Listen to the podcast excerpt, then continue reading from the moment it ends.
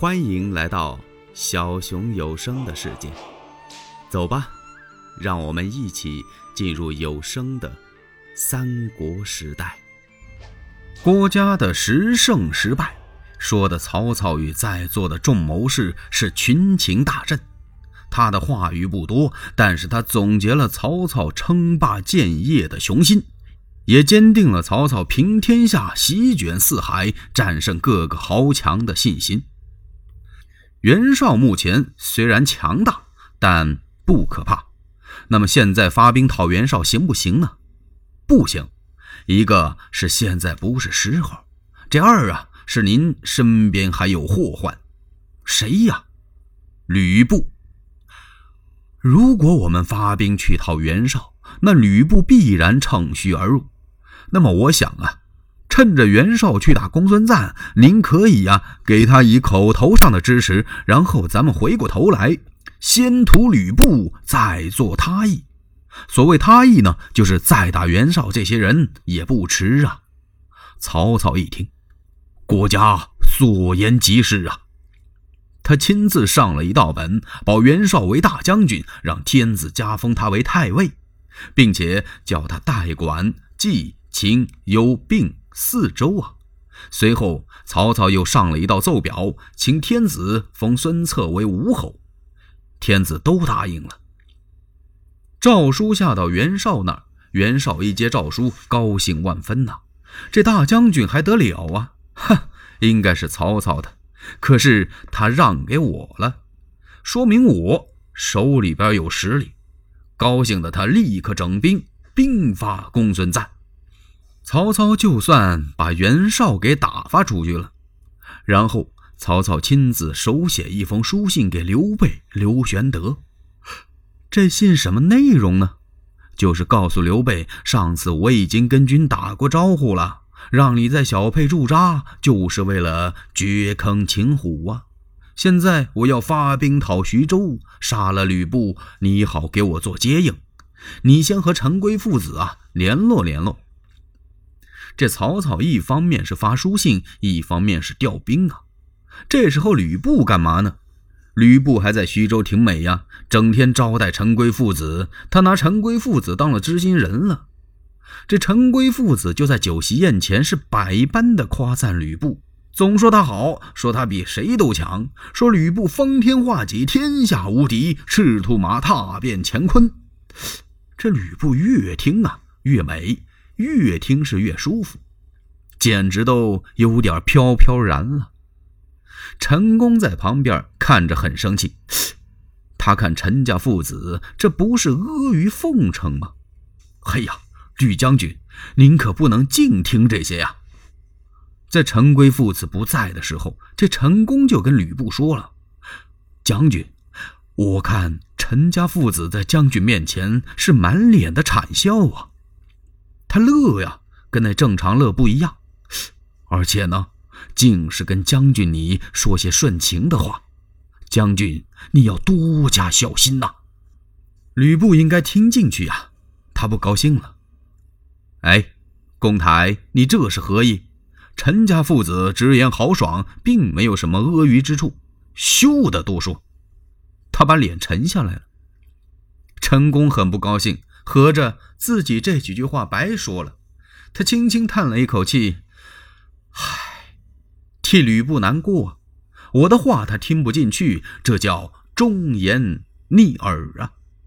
和陈家父子如此亲近，我看陈规父子是居心叵测呀。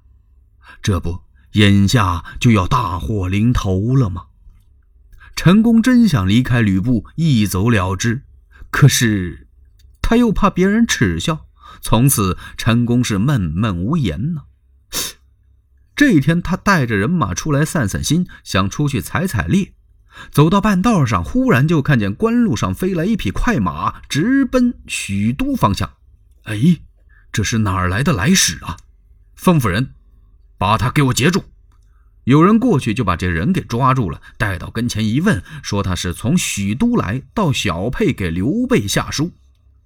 哦，陈公吩咐，把他带进徐州，来见吕布。来到这儿，问他是干什么的。是给刘备下书的。刘备给你回书了吗？啊，这这个，这人满脸惊慌，没敢说。搜，一搜啊，从打这个人腰里头搜出一封信来，把这信往吕布跟前这么一放，吕布一看是怒火千丈。信里边写的什么呀？这刘备是给曹操的回书。他说：“您的信呢，我接着了。可是这里量太小了，我打不了吕布，我只能给您做个接应。还是请您先发兵来吧，我协同您，咱们把吕布擒住。你说吕布能不生气吗？好匹夫！把这下书人斩了。”当即啊，就把这下书的给砍了。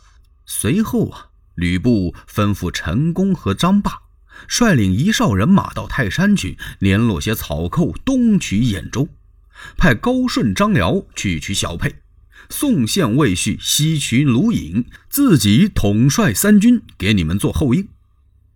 高顺、张辽一声炮响，是兵发小沛。刘备那知道了，立刻把文武找来商议。啊，现在咱们要跟吕布打，打不过人家。小沛这才多大点地方啊，人马不过两三千，怎么能敌得了他呀？啊，我先写一封急书，送到许都，请曹公发兵。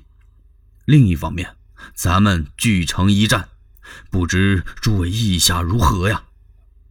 大家一听啊，只好如此了。简雍、简宪和讨了这封书信，愿意到许都去求兵。然后刘备自己守南门，派孙乾守北门，关云长守西门，张飞守住东门，糜竺、糜芳两个兄弟守中军，保护刘备的家小。为什么让这两个人保护军中家小呢？因为糜竺的妹妹呀是刘备的二夫人，糜夫人嘛，所以只好糜竺、糜芳担任这个差事。分拨已定，就听外边号炮连天，高顺、张辽就到了。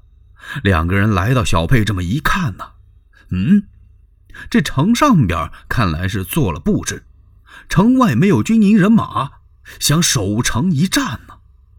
高顺立刻吩咐自己带着人马攻他的南门，请张辽去打西门。当即一声炮响，兵分两路，就把这个小小的沛城给围了个风雨不透啊！嚯！南门打的可真热闹，高顺派人往上猛攻，城上的弓箭不少，雷石也多，没有攻上去。可是唯独西门那儿静悄悄的平静，什么动静也没有。哎，这是怎么回事啊？张辽不是攻打西门吗？是啊，张辽催马刚到城下，他见城头上站了一人，残眉凤目，五柳长髯，啊！张辽在马上端详了一会儿，难道说这位就是关云长？还真给他猜着了。关羽在城头上大呼一声：“张将军听了！凭你这本领学识，为何从逆行不仁？就说你这么好的人，怎么给吕布指着使啊？你就为他卖命啊？我替你可惜。哎呀！”这两句话说的张辽是羞愧满面，他手按铁关梁，低头不语，一拨马，哒哒哒哒哒哒哒，将人马后退五里。要不怎么这西城这儿这么肃静呢？高顺不让了，我在这拼命攻城呢，你那边怎么没动静啊？他派人来催张辽，这张辽只好向前，但是他不愿意打西门了，他转到东门那边去了。转到东门这边，刚一叫阵，张飞可不听那个，立刻城门大开，带领五百飞虎军由打里边就杀出来。一见是张辽，是挺仗就刺，二将杀到一处，四五十回合未见胜负。两阵上是筋骨大作啊！关羽在西门这儿一听，不对呀，他赶忙转过来这么一看，嘿呀，三弟张飞和张辽打起来了。关羽吩咐：“赶快鸣金！”当当当当当当当当当当，一通锣响啊！张飞在镇上还愣住了。这没事谁鸣金塞锣吊我呀？哼！